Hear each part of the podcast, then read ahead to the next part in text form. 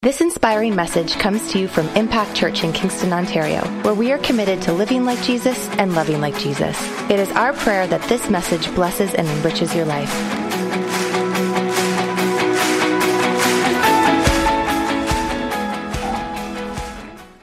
It's time for a new season.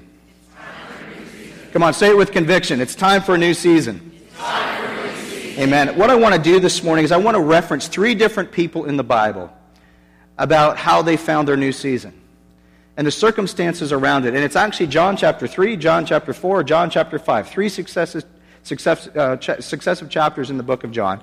And three different people we're going to reference. And the first guy I'm going to talk about is a guy by the name of Nicodemus. And let's read together, if we can, in John chapter 3, verse 1. And you can follow along on the screen behind me. It says this Now there was a Pharisee, a man named Nicodemus, who was a member of the Jewish ruling council. I want to give a little bit of background on Nicodemus before we follow along with the story. First of all, the name Nicodemus literally means conqueror of the people.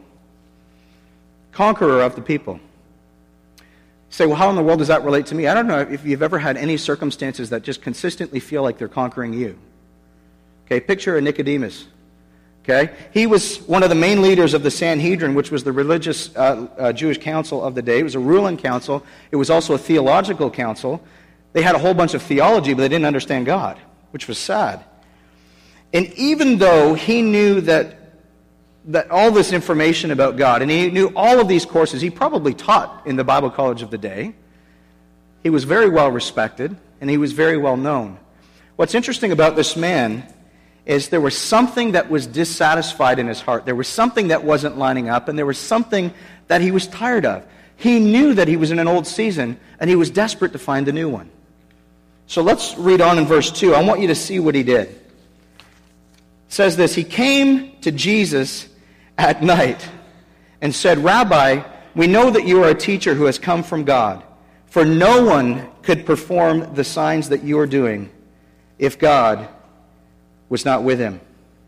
Now, he didn't want to go way out on a limb, so he came at night. He wanted to be hidden. He didn't want anyone to see him. And I tell you right now, there's a lot of people in the city of Kingston right now that have a religious background. They have an understanding of God. Maybe they've been in church. Maybe they've been around church. Maybe they grew up in Sunday school. Maybe they went to a vacation Bible school at some point in their life. But they have an understanding of God, but through a religious framework, through a legalistic framework. Just like Nicodemus. But there was something that caught his attention, and it was simply this there were supernatural signs, wonders, and miracles of Jesus that could not be explained according to his theological persuasions. How many know that when God does something that's unexplainable, like the entire weekend last weekend, unexplainable how a prophet of God could read people's mail that accurately, referencing things that he would have no clue of? There's people I've already talked to in this room right now that are blown away, literally blown away by the level of accuracy, the level of things that God touched on last week. Let's carry on with the story. Uh, verse 3, it says this Jesus replied, Very truly, I tell you, no one can see the kingdom of God unless you're born again. Cameron's paraphrase You're not going to see the new season unless you're transformed.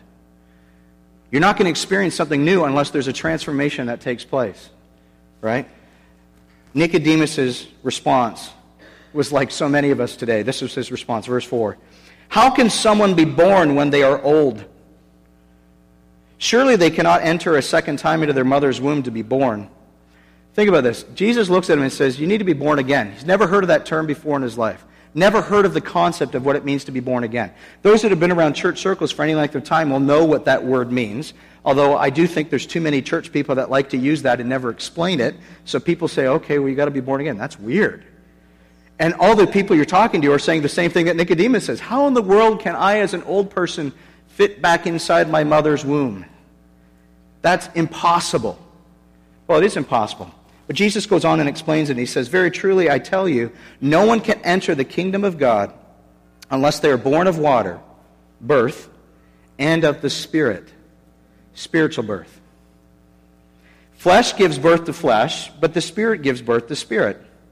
In other words, nothing reproduces except after its own kind. You're not going to plant, you know, seeds for an apple tree and get an orange. It's just not going to happen. And that sounds so basic. But that's literally what Jesus is saying. Listen, whatever is born in the flesh is, can reproduce flesh, but whatever is born of the Spirit, in other words, whatever is born from God, from heaven, can only come from those things that are of the Spirit. Verse 7, it says, You should not be surprised at my saying, You must be born again. Think about this for a second.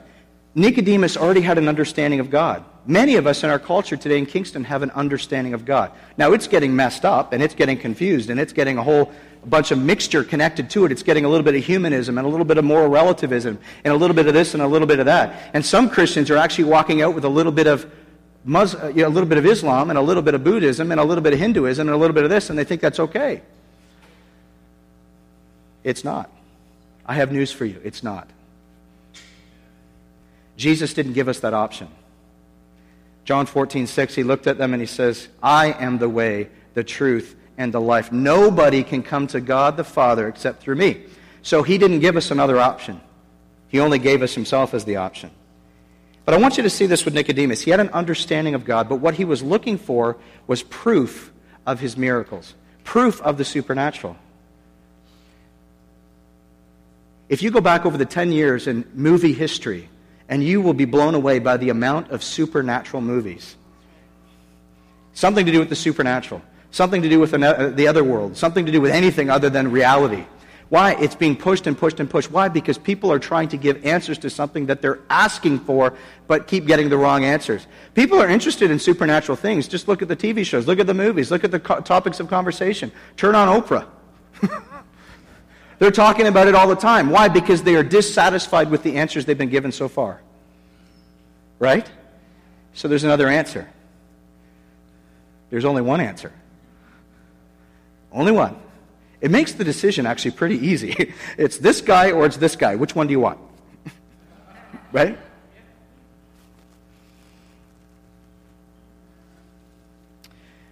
Want you hear me for a second. When you walk in the old season, you're always going to be looking for proof. But when you walk in the new season, God always uses you as proof.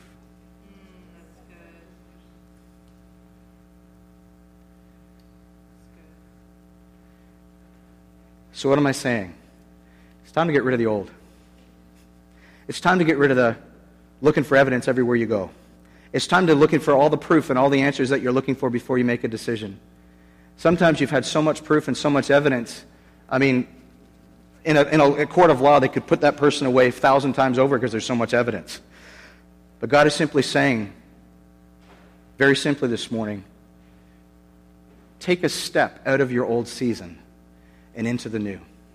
Because God's not going to prove himself to you before you step forward. That's how we think. Well, God, if you just do this, or if you just do that, then God, then I'll walk into the new season. God is saying, step forward into the new season, and then you'll experience the new. Then you'll experience the very thing that, that will become the proof for everybody else, because they're just going to simply look at you. Amen?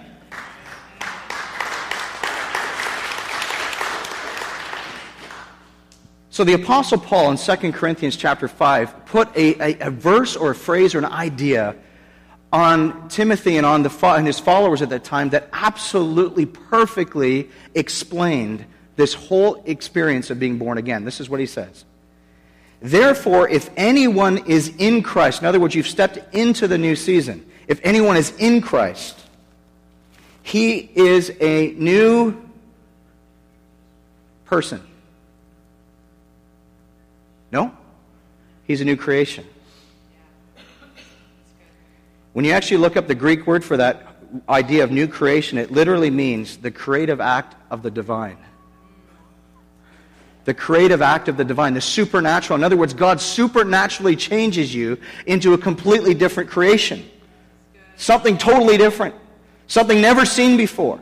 People often explain it as, you know, the caterpillar turning into a butterfly, but even in that, in some ways, doesn't do it justice. Yes, it's a beautiful picture, it's a beautiful illustration of what we can understand that process, but it's so much bigger than that. So much bigger. Because old things have passed away. Behold, all things have become new. once someone decides to make Jesus their Savior and surrender, they're not merely reformed, they're not merely rehabilitated, they are recreated. That's how you've seen some of your friends come up to you after you had an experience with God and they look at you and they go, What happened to you? Why don't you want to go out and do what we used to do all the time? I just can't, man. I just, I, I just, I had an experience with God and I'm just changed. I'm different. I, I don't even want to do that stuff anymore. Well, I don't understand that. It's okay. Just hang around me long enough and I'll be the proof of God in your life. Amen? The old is gone. The new has come. It's time to move into a new season. The NLT version of it says it like this This means that anyone who belongs to Christ has become a new person. The old life is gone, a new life has begun. And the word that's actually used for the word new is the word kainos. Um, and it literally means this something new, a new form, something fresh, recently made, fresh, unused, unworn, of a new kind, unprecedented, uncommon, unheard of. Are you getting the picture of what God wants to do for you? That's what he wants to do. While Nicodemus was looking for the evidence of the supernatural, instead, he ran headfirst into the very love of God.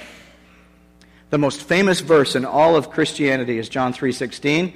NFL football is starting this afternoon for those that may even care. Actually, technically, it started Thursday night with Headset Gate, but hey, that's okay. I'm not a bitter Pittsburgh Steeler fan. It's okay. And um, it's all about the headsets. Anyhow, I want you to, I want you to watch an NFL football game today, and in every stadium around the, uh, the United States of America, you're going to see John 3.16 posted. And sometimes we read that and we, we look at that and we go, that's cool. What's that about? Well, the person that Jesus was talking to with that verse was Nicodemus. And he said, For God so loved, not, not loved, but so loved the world that he gave his one and only Son, that whoever believes in him shall not have to live in the old season any longer. This is Cameron's paraphrase. But you can have full access to a new season called everlasting life. An everlasting life of God that lives in and through your life every single day of your being. How do we know that Nicodemus responded to that, that call? How do we know that he he actually became a Christian. How do we know that? Well, John chapter 7, verses 45 to 52, I'm not going to read it, but you can reference it for those that like to take notes. John 7, verse 45 to 52. We see Nicodemus standing before the Sanhedrin, of which he was a part of, and arguing for Jesus, and proving with evidence of the reality that Jesus was the Messiah. So, well, okay, that's good. I'm, I think that's proof. Well, I'll go one step further. When Jesus died in John chapter 19, verse 39, there were a couple people that took Jesus' body off cross, embalmed him, and placed him in the tomb. One was Jer- Joseph of Arimathea, and guess who the second one was? Nicodemus. He was there at Jesus at the beginning of Jesus' ministry. He was defending him in the middle of Jesus' ministry, and he was the one caring for Jesus as he died and was put in the tomb. That man's heart was changed. He was looking for supernatural evidence of a God that he really struggled to believe in. And on his route of trying to find evidence, he found a Savior. Second person, John chapter 4, is an incredible story of a woman. Uh, we would know her as the Samaritan woman, or some of you may have heard the story of the woman at the well. But I, wanna, I don't want to spend a lot of time talking about her, but I want to take a bit of a different spin. For those that know our background, Sandra is a missionary kid, has been on the mission field over 35 countries. Um, she loves, bleeds, and absolutely weeps over missions or outreach or anything. She was in her element yesterday, just like Lisa and Joel were in their element yesterday, because she bleeds for that stuff. For me, my background's uh, social work, so I have dealt with people my whole life. I've had counseling session after counseling session. I've walked with people, helped people, talked with people through situations, and have been honored to do that. Um, but I can honestly say, in all of my dealings with people, I've lost count how many times someone has sat across the desk for me and they looked at me and they've asked this question What's the point of even trying.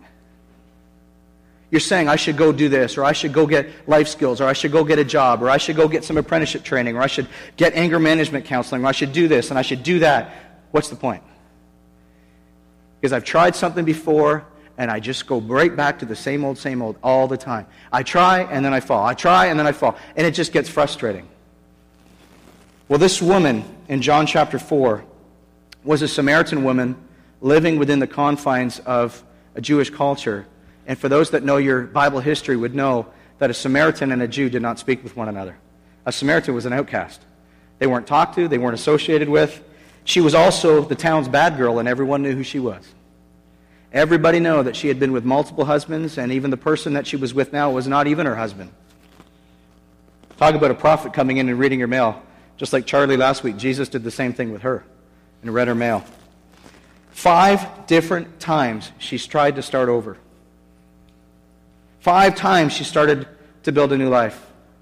Five different times she tried to have a new season. Five times she did everything she could to move past what was old, the chains that were holding her back with what was old.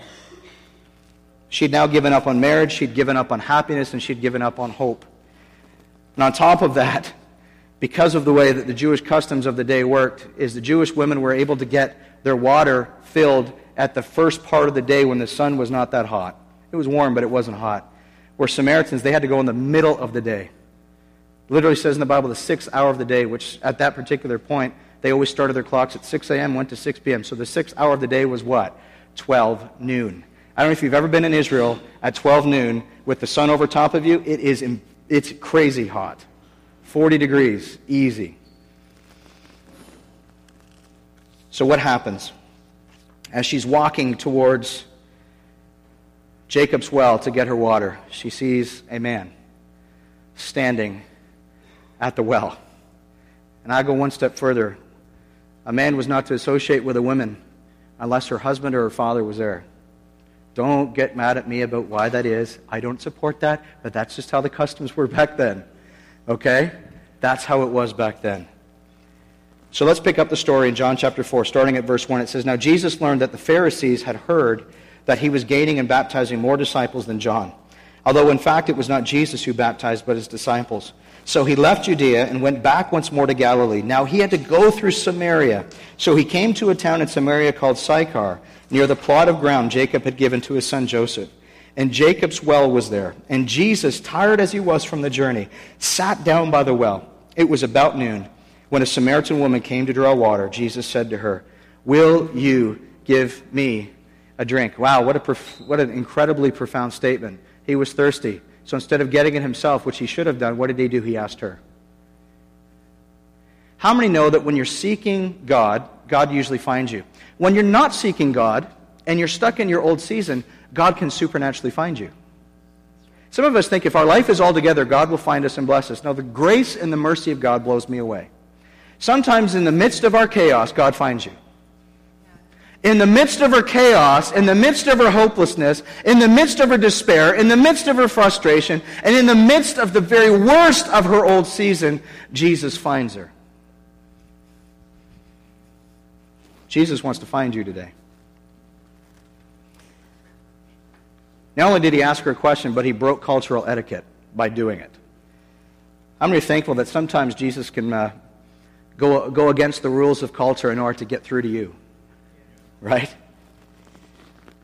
Let's carry on in verse 8. It says, His disciples had gone into the town to buy food. The Samaritan woman said to him, You are a Jew, and I'm a Samaritan woman. How can you ask me for a drink?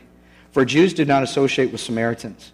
And Jesus answered and said, If you knew the gift of God and who it is that asks you for a drink, you would have asked him, and he would have given you the living water. Sir, the woman said, You have nothing to draw with, and the well is deep. Where can you get this living water? So he references living water. She thinks he's talking about the water in the well. He doesn't even have a, a, any, anything to get the water out of. And he's saying, How in the world can you fetch me water which you don't even have a bucket to get with? Nicodemus comes to Jesus and says, I want evidence of the supernatural. Jesus goes a completely different way and says, You must be born again. That's not what I asked for. I'm supposed to get, you're supposed to get water and you don't even have a bucket? That's, that's wacky.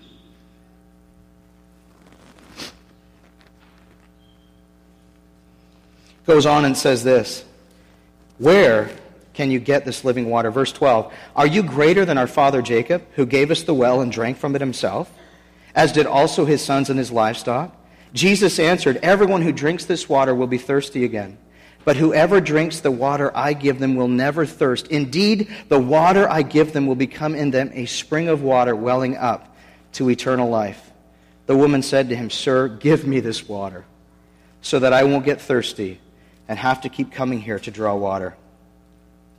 It's amazing how Jesus actually draws in the very same story he just shared in John chapter 3.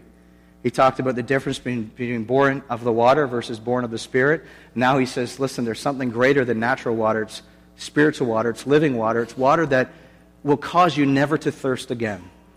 What is it talking about? Is it talking about some physical drink that you can pick up and put on your tab? No. It's talking about a decision to say, I want to live my life for God. And in the moment of that, God will fill you with His very presence and His very life on the inside of you. That's living water. Hmm. Her water source for years was Jacob's well. And what Jesus was offering was to be the new source for a new season. It's the same word for you this morning. Nicodemus found a Savior. The Samaritan woman, actually, a couple verses later, found what Jesus described to her as the Messiah, which means her deliverer. Nicodemus found a Savior. The Samaritan woman found the Messiah. And the third person, which we're not going to spend a lot of time on, but I just want you to see what he found. This was the man by the pool of Bethesda. In John chapter 5, verses 2 to 9, it says this Now there is in Jerusalem by the sheep gate a pool, which is called in Hebrew Bethesda, having five porches.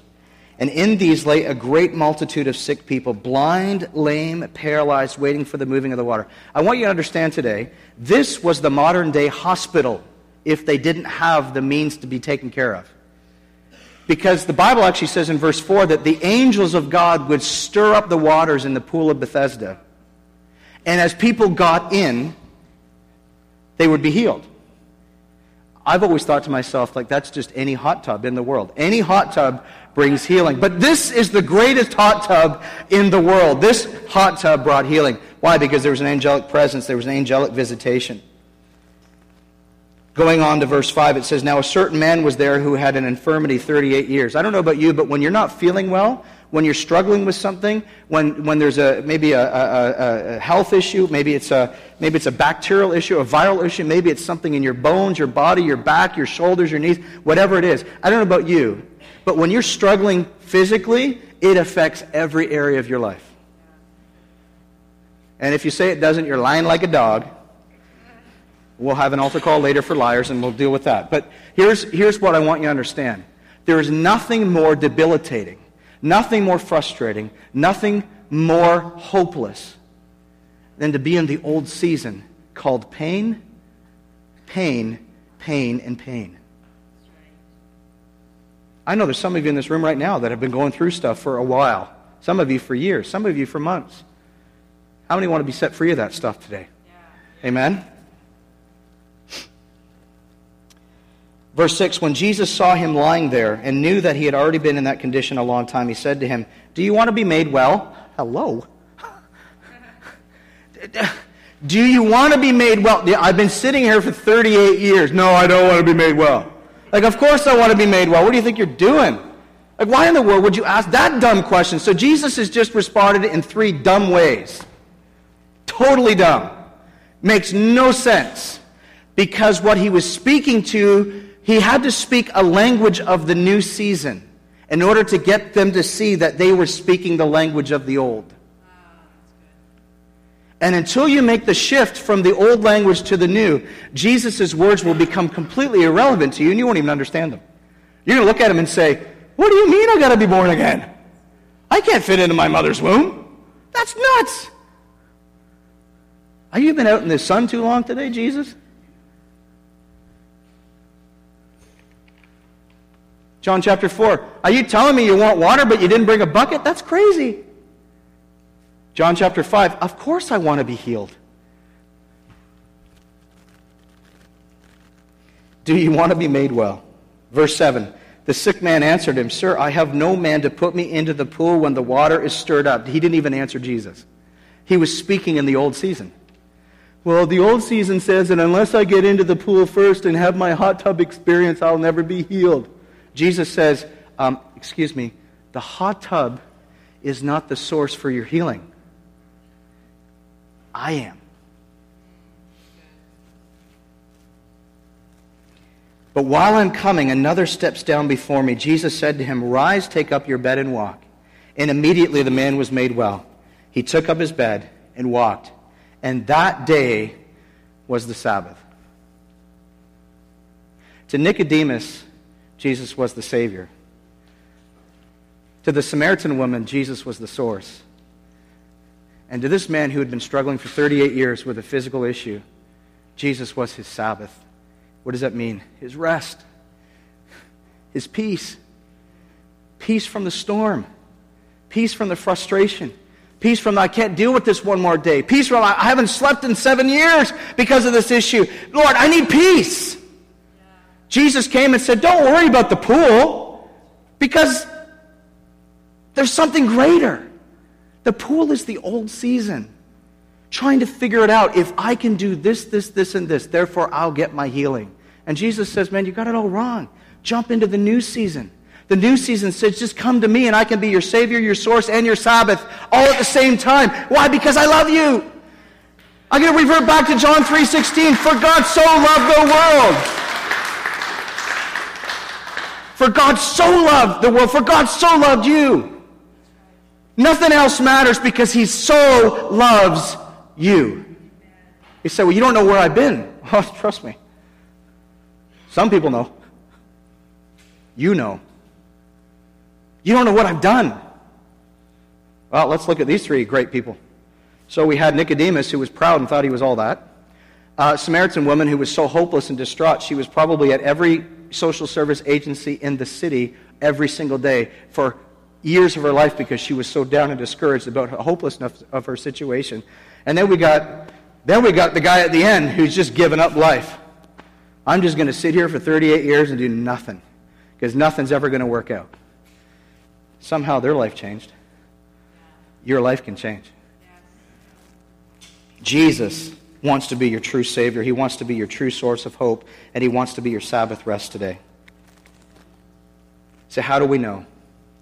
I love how everything in the Bible fits together perfectly. There's nothing is in there without it being thought through and cons- carefully considered. When Jesus came and he was born, they couldn't find room for him to be born in. So we know the story for those of us that have been around December 25th, any length of time, even though it's been so commercialized and so much about Santa Claus.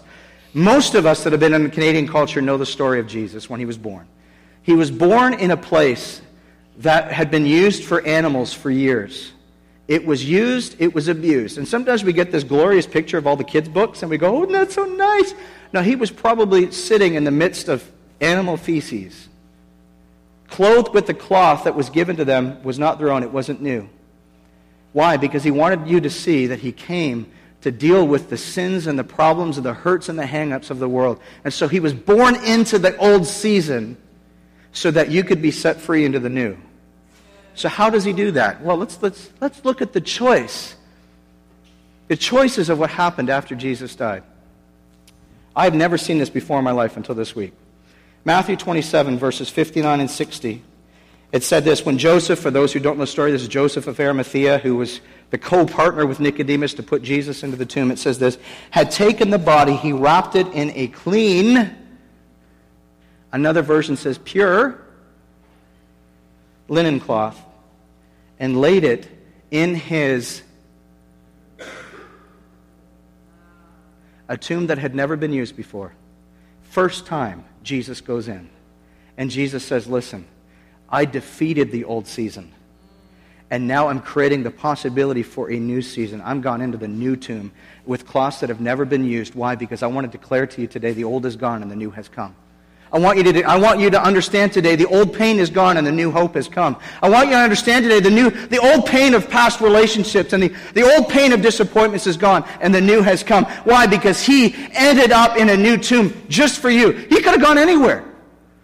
But he went into a new tomb with new cloths and new linen because he wanted to declare something over this city, not just this church, over this city. That the days of the old are over and the new has come. Do you believe that this morning?